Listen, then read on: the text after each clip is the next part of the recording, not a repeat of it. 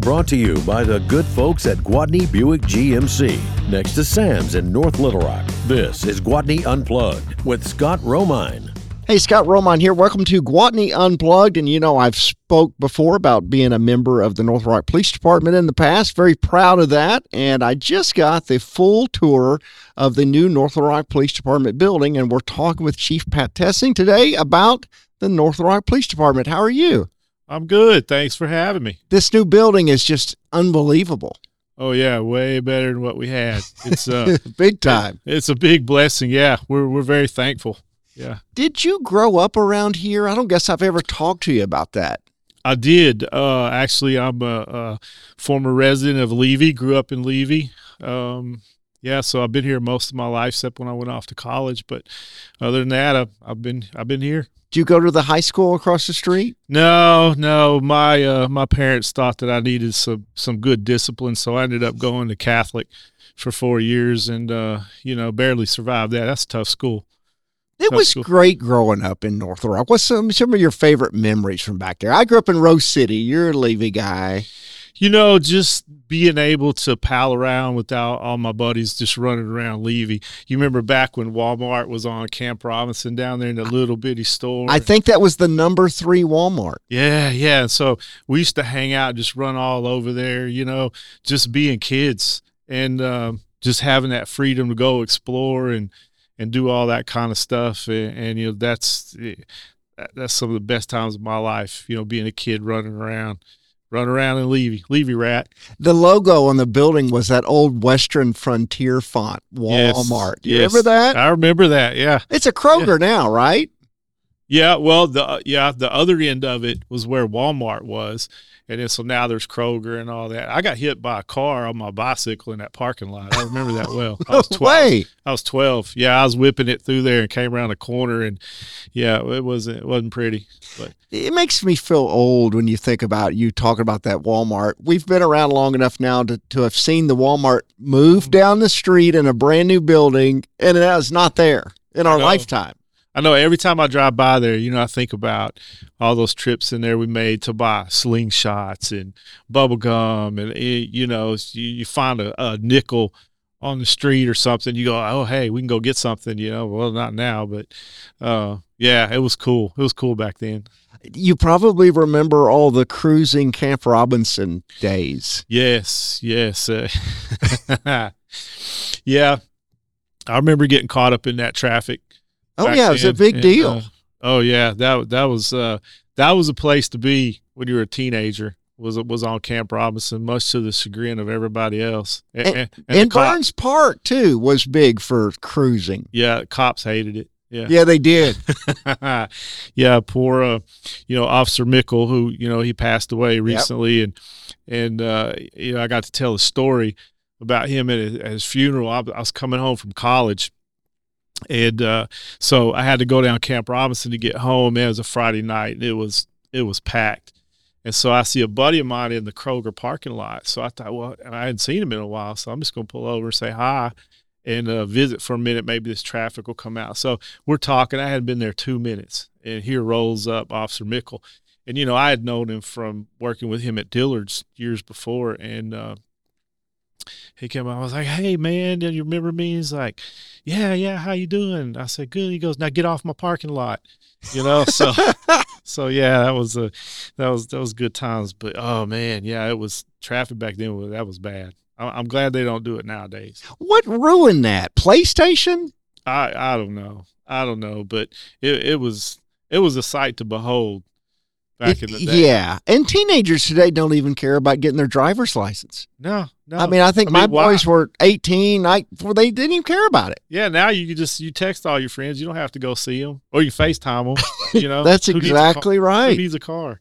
Where yeah. did the inspiration that I'm going to be a police officer? Where does that come from for you? So, I, I started out working in, in graphic design and advertising and uh, it, it was okay. You know, it, it wasn't my my favorite, but I had several friends that were police officers, and and they invited me to come play basketball. They used to have a once a week basketball game, you know, and so I started hanging out with these guys and listening to them talk about their job, and and telling the stories, and you know they were all happy. You know they Yeah. were they were having a good time, and you could tell how much they love their job. And uh, you know, I didn't want to. I didn't want to spend my life working forty years at some place that, you know, I, I didn't want to be. And, and so I, I thought, you know, that sounds like sounds like something I want to do.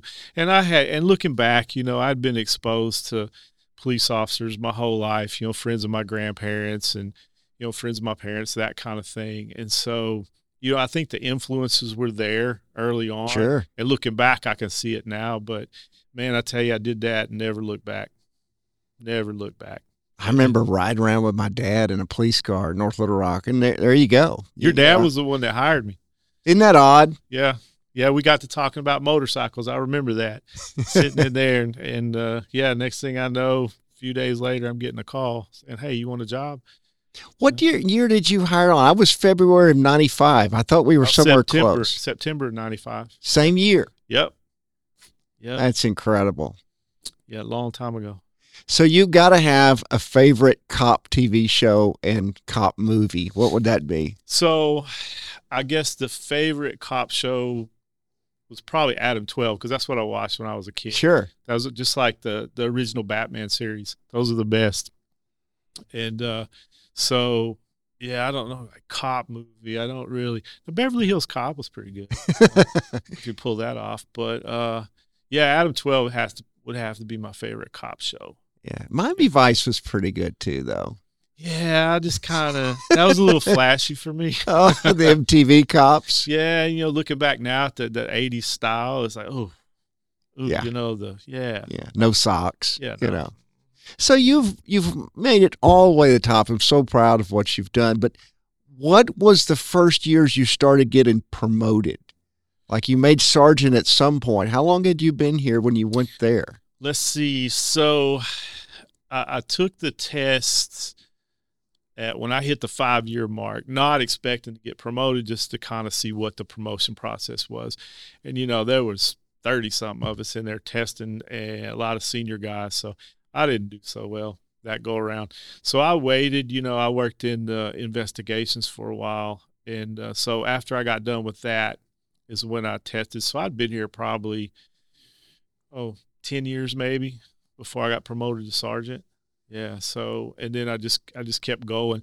You know, to me, it wasn't, it wasn't necessarily about getting promoted. It was, it was me pushing myself out of my comfort zone Sure. and, and kind of trying to make myself better. And uh, so, and it just, you know, just turned out the way it did.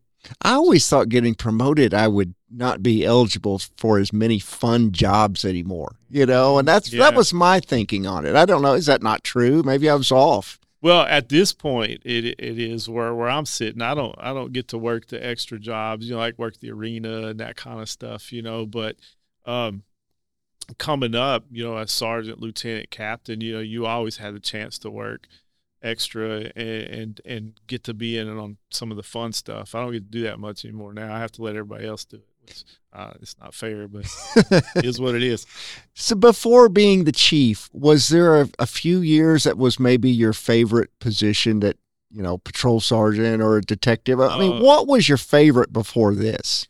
So probably well, investigations was was would be my first favorite, but patrol lieutenant that was fun. I had my own shift, you know, and and so you become your own little team there, and you really get to know the the people you work with, and that was just a lot of fun. Um, you know, I, I really enjoyed that because you had you have a lot of responsibility, but it's not overwhelming. You know, kind of like at the captain's level and and so uh, it was it was really it was really enjoyable. It's cool at the police department how many different careers you could have within Oh, this career. Yeah, yeah, it's crazy. You can you can do, I mean, pretty much whatever. I mean, from Yeah. canine dogs to being a detective to a trainer. I mean, it's kind of limitless. Oh yeah, yeah. It's uh, you, just got to put your mind to it and want to do it, and uh, you got to be willing to sacrifice. That's the thing. It's like, you know, you got to be in it for everybody else. If if you're in it just for you, it's not going to be. You're not going to have near as much fun. But when you get to be part of that team, and you can contribute, you know, and and be part of something that's bigger than you, then yeah, it's really really satisfying. How did you end up chief? What was that whole thing like? I mean, because I mean, how did you get in the running? Was did you just apply? Were they always going to promote from within? I mean, we know all these other departments. Yeah, they hire some guy from Oklahoma City who doesn't know two streets yeah. in town. You know. Yeah, no, I think I was just you know standing in the wrong place at the wrong time. No, I'm just kidding. I'm just, I'm just kidding. No, it it uh man, I don't know. I guess it just that's it just played out that way. Uh, you know, there was a turn of events, and uh, the interim chief at the time uh, took the job for you know chief of staff at the city, and so that left an opening, and and you know they always look at you know the captains first and all that, and so you know they just you know, Mayor Hartwick came to me and said, "Hey, would you be interested?" And I thought, my first thought was, "Well, I don't know, that's a lot."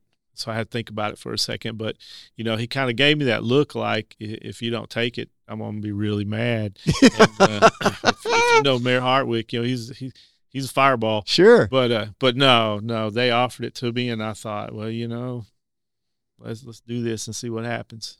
So, I would think the most exciting part about it would be your chance to shape the direction of the department. Yeah, because you've you've always had in your mind, man, if we could only do this and this, now you can do it. Yeah, so you come up and you're like, oh man, if I was chief, I would do this. Yeah, exactly. But but you know, back then you don't have the the thirty thousand foot view that that chief has, so it's real easy to say, oh, he could do this, he could do that.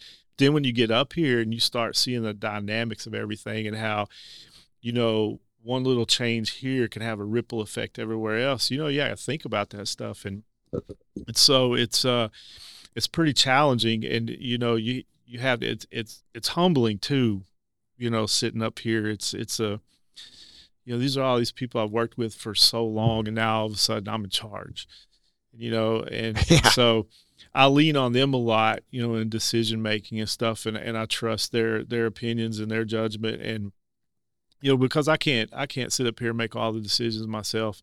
It's uh, you know, I have my vision of where I want things to go, and uh, so you know, I kind of just steer the boat and and you know talk to everybody and and say, hey, what do you think about this? What do you think about that?